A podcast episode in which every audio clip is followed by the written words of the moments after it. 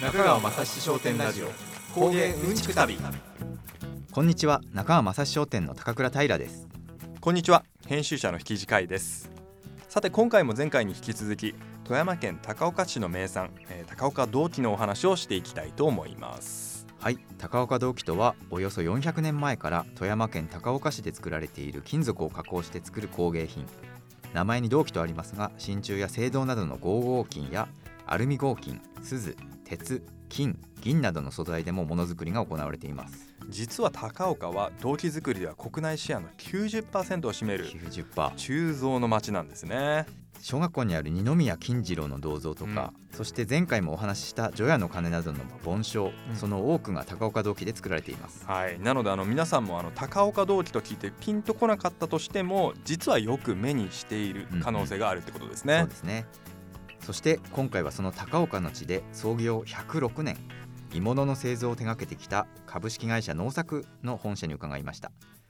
農作さんは創業当初仏具や茶道具作りから始まって最近はテーブルウェアインテリア雑貨なども作っています。高岡銅器の魅力を発信し続けてるんですね。はい。農作さんといえばあの銀色に輝く錫を使ったカップやお皿ぐい飲みなどお祝いの時や引き出物ギフトなどに最適な商品を作られているというイメージがありますね。そうですね。今回お話を伺ったのは株式会社農作の農作千春さん。ブランディングや新規事業コミュニケーション全般を担当されています農作の現社長、えー、農作4代目社長農作勝次さんの長女さんですね。大学卒業後通販雑誌の編集者なども経験されたということであの物腰も柔らかくあの信念を持った凛とした女性という印象でした。あのまだ僕らよりもね、うん、年下で立派な方だなって思いましたね,、ですね。今回は農作さんのものづくりもさることながら千春さんが力を入れられている産業観光について掘り下げたいと思います。きっかけはとある親子の工場見学産業観光に関してはあの中川正知商店さんもねあの力を入れてると思いますが、ね、あのそもそもそこに至る思いとしてあの作り手と使い手の距離がやっぱり遠くなってしまったということがありますよね。はい、あの物が溢れる時代になり、まあ、いつしかこう大量生産というものがまあ当たり前になってしまったことで、えー、物を作る人の顔がまあ消費者から見えなくなっているよねっていうところですよね。そうなんですよもともと日本のものづくりは素晴らしい技術に支えられてるんですけど、はい、まあ、それが見えなくなったというか、まあ、隠れてしまってるんですね、うん、あのそんな隔たりを感じた事例があの農作さんにもあったそうですね。千春さんのお父様があのとある日に小学校ぐらいのお子さんを連れたあのお母さんが工場見学をしに来たそうなん。ですね、うん、であの一通り工場を見た後にそのお母さんが息子に言ったのがえー、ちゃんと勉強しないとこういうところで働くことになるんだからねと言われたそうなんですね。これは衝撃的だったでしょうね。そうですよね。はい。はい、まあでも想像はつきますよね。うんうん、まあこの出来事をきっかけに、まあ働く人が自分たちのものづくりに誇りを持てる会社にしたいって強く思ったそうなんですよ。うんうんでこの話5年前に農作さんから講演会で聞いたんですけど、はい、そうなんですね、はい、でまあ、今の農作さんの姿が、うん、まあ、その当時の思いとか決意から始まったっていうことを感じてもうぐっときましたよね。うんまあ、僕も含めなんですけど講演会に参加してたものづくりに関わる仲間はもう本当みんな涙を流してましたね。いやそうっすよね。まあでもものづくりってあの本当にこう胸を張れる素晴らしい仕事だと思うんですよね。うんうん、まあ、あのいつしかこう合理的であの便利な世の中になっちゃったことで、うん、まああのね、特に高度成長期とかはそうだったと思うんですけどこう大量生産とか、まあ、機械製造の方がいいってされてた、まあ、やっぱり時代があったような気もしますしね。うんうん、はい、そうですね。まあでも今はでその農作さんたちの努力もあって高岡銅器を見る目が変わってきたそうなんですよね。うん。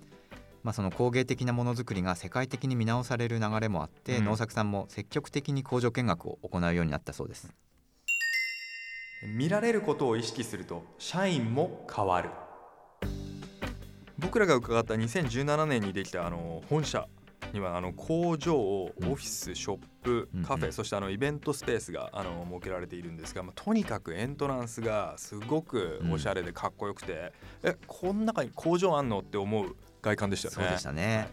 まあ、工場の中も地面に導線が引かれていて、うん、まあ、工場見学する前提になってましたよね。そうですね。あの実際にこのあの美術館のあの順路みたいになっててそうです、ね、あの見学者がここまで入っていいですよっていうのがもう地面に書かれてるんですよね。うんうんさらにあのそれぞれのセクションこのうん。鋳造する場所とか、まあ、仕上げをする場所のうん、そこに吊り下がっているサインがねなんかどれもすごいおしゃれで、かっこよかったですね。いいもので作られている感じであの漢字一文字であの鋳造の鋳とかうん。仕上げの「し」とかあとは削るとかいう漢字がバンってあの看板で吊り下がっててうん。かっこいいななんかこうお客さんに見られる前提のこの演出がやっぱちゃんとしてるなと思いましたね。気分がね上がっていきまね。がりますよね、はい。うん。でもさらにあのユニフォーム、はいユニフォーム実際作業されてる方々のユニフォームがおしゃれで、あのまあ、結構こう鋳物がもうモノグラムみたいにデザインがそのプリントされたはい。あのワークウェアみたいなものを着てて、あうんうん。これなんかこの T シャツとかあったら欲しいなと思いましたね。ねかっこよかったですよね、あれだともう着ている従業員も嬉しいですいやよね絶対嬉しいですよね。あの絶対そう思います。あのもちろんそのお客さんのことを意識していたってことだとは思うんですけど、うんうん。まあそうするとねこうおのずと洗練された外観とかデザインとか、まあ、そういう、えーユニフォームになって、まあ、それを着ている。でそれを着ながら働いている人も嬉しくなると、うんあのインナーブランディングにもね多分あの寄与してるんですよね。そうですね。実際に工場見学は老舗の鋳造メーカーの技術力を見れたんで、うんうん。真鍮と錫だとうん作り方がこんなに違うんだっていうことも知れて、それも本当思いました。面白かったですね。はいあれだったらもう、まあ、初心者の方でも工芸好きの方でも楽しめる内容だったなと思いました。いやーそうですね。あの伝統産業のこう奥行きを感じてもらいたいっていう、うん。あの農作さんの思いがもうビシビシと もう全体から伝わってくる感じがするので、伝あーもうなんかもう本腰だなとっていうね。本気だなっていうのは、うん。あの感じましたね。はい、あとあの参加型の、うん。ね、イベントコンテンツも良かったですね。はい、ワークショップですね。はい。はい。鋳物製作体験ができるワークショップ、まあ、これも人気で1回20名ぐらいですかね、まあ、1日34回はいセットにしてやってましたね、うん。まあ、実際にねあの型に材料を流し込んで形ができてくるというのは本当に楽しいんですよ。そうですよね。あのこれも本当に実際にね、まあ、今回ちょっと僕らはできなかったんですけどでもやれば本当に楽しいですし、うん。鈴ならではのねなんかこうやっぱすぐ入れてできるみたいなこともおっしゃってたのあでーそうですね、大体がねあの60分ぐらいから90分ぐらいのワークショップうん。がメインとはおっしゃってたんですけど、うん。いやーなんかこれはやれたら実際にね面白いなと思いますし持って帰ったらね嬉しいですもんね。自分で作ったね具飲みでお酒飲みたいなと思いましたね、本当そうですね。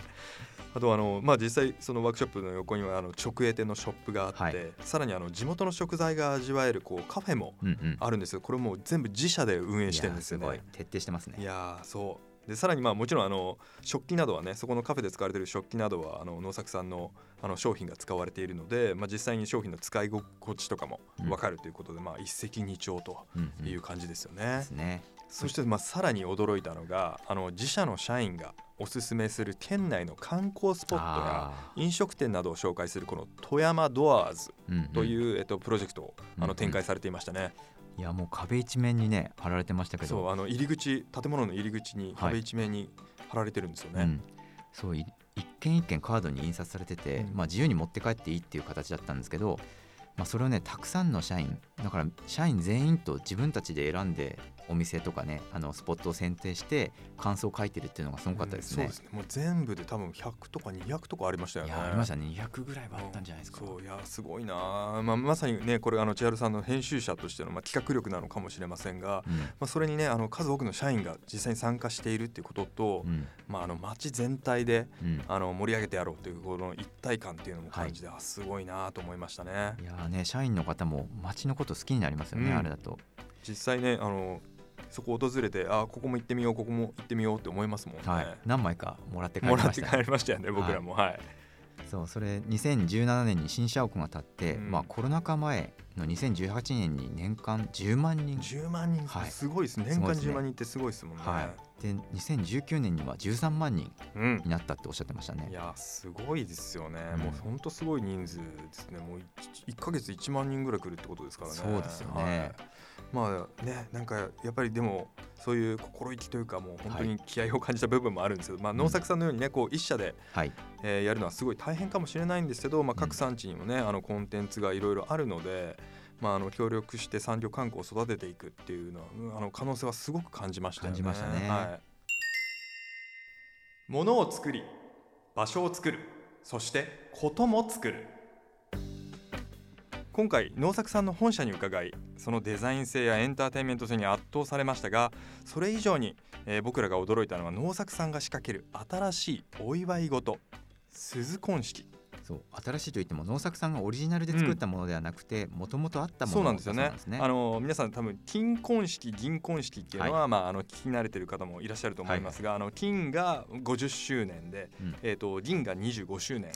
もともとあのイギリス発祥の概念なんですが実はねその中にも鈴婚式もあって、うんうんえー結婚10年目を祝うというものなんですね、うんうん。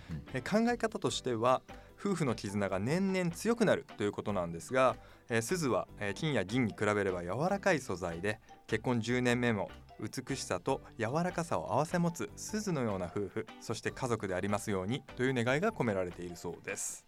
いやーまさに農作さんの鈴の商品はお祝いの席などとの相性抜群ですからね。うん、そうですね。もうだからもう本当に測ったようにベストマッチですよベストマッチですね。ね。結婚10年目のお祝いを家族で行うイベントをプロデュース。えー家族で来て挙式えー衣装ヘアメイクをしての写真撮影。食事そして芋の制作体験でお子様たちと一緒に思い出の品を作る。いやー一緒にね食器とか作ったら思い出になりますよね。いいい思い出になりますよねこれ、ねまあ、さらにあの地元の宿泊施設とも連携してその思い出作りをパッケージ化して展開されているということで、あのね、ちょっとこうマーケティング的な言葉ですが、まあ、はい。需要喚起というか、うん。えーとまあ、ことを作って、まあ、実際に来る理由を作ってあげるということをね、うんうん。まあ、あのすごく見事にやられてるなっていうのを思いましたね。はい。まさにそのものと場所を作ってさらにことづくりに発展させてますよね、はい旅の目的を作っている。それを産業観光につなげる。そしてそれを実現する。もう本当まさに秀逸ですね。いやーこれは本当感動しましたね、まあ、さらにねあの今後、まあ、それこそコロナ禍であの結婚式を挙げられなかった夫婦っていうのもね、ええ。あのいらっしゃると思うので、まあ、今後ねこの需要っていうのはどんどんどんどん大きくなっていくでしょうし、うん。まあ、こういうお祝い事の需要もねうん。あのもっと広がっていけばいいなっていうのは本当に思いますうんね。うんあとあの季節的にも年末年始のあの帰省というのがあの徐々にできるようになってあの地元にねこういう農作さんみたいなあのおしゃれなかっこいい施設ができれば、はい。ね、休みの時こう年末年始の休みにちょっと行ってみようかなっていうのになりますよね。確かにあのお子さんとかにねうちの地元にすごいかっこいいとこあるんだよって、そうそう紹介したいですよね、うん。やっぱりそういうところにはねあの休みの時も使ってちゃんと行きたいなっていうのを思います。しまあそうやってこう地元の人も来て、うん。で観光客も来て、まあ、さらにああのお客様にとってもこう思い出の場所になるようなこう仕掛け作りうん。あの思い出の場所になってくれればやっぱもうみんなハッピーですよね。そうですね。しかもあの施設だとねまた戻ってきたくなりますもんね、うなりますね。ね。いやもう本当とても勉強になりました、はい、そしてあのまた高岡、えーさらにはねその隣のこう富山もありますし、さらには、ね、あの金沢もあると、えーまあ、このエリアはねやっぱまた近いうちに戻ってきたいなとは思いましたね。いやー食事も美味しかったですね。いや美味しかったですね。お魚とか。今日ね、はい。今回ちょっとあの食事の話はしませんでしたけども たくさんはいあの美味しいものも食べさせていただいて、ね楽しかったですね。はい。中川雅史商店ラジオ。中川雅史商店ラジオ。工芸うんちく旅。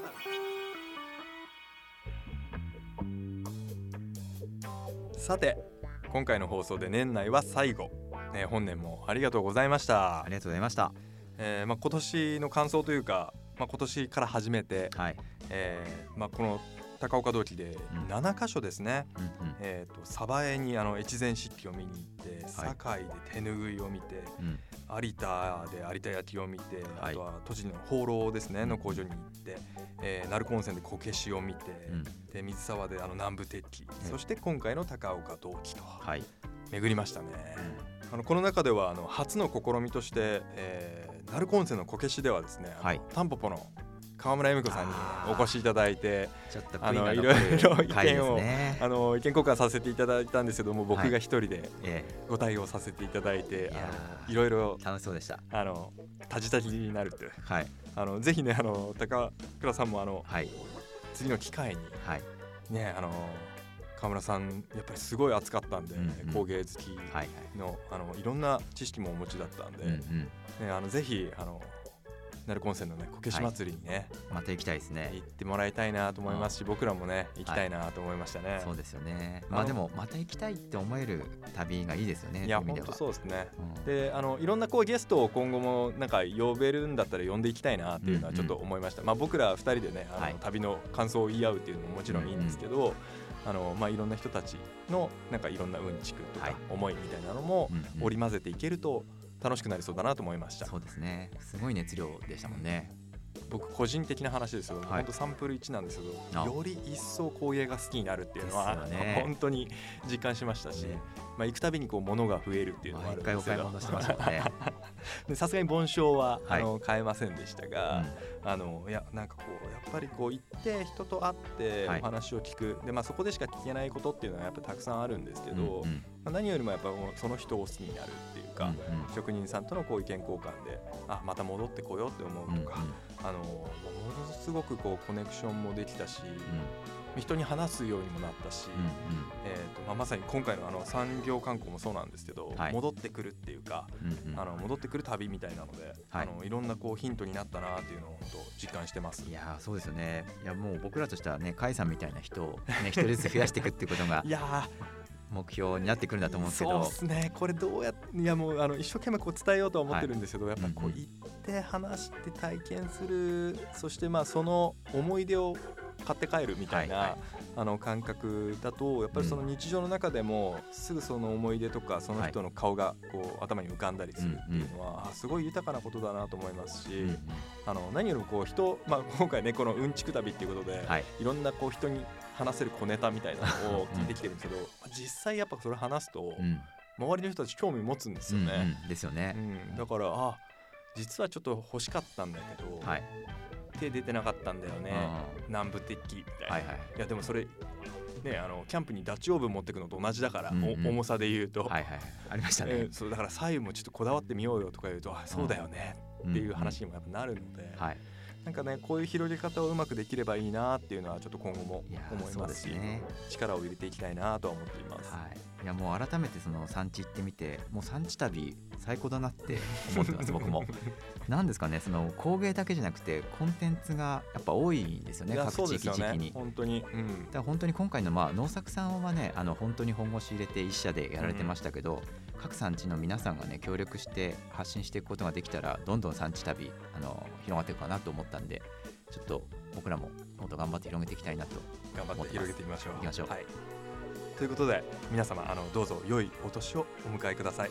そしてあの次回新年早々はあのどちらに行きますか？はい、まあ、新年っていうこともあるんで、まあ、福よ来いっていう気持ちで、うん招き猫ですね招き猫を見に愛知県瀬戸市に行きます瀬戸市といえばあの焼き物の名産地ですよね。ですまああのそこもまたいろんな話が聞けそうで楽しみですね楽。しみですではまた次回お会いしましょう。中川正史商店ラジオ工芸うんちく旅お相手は？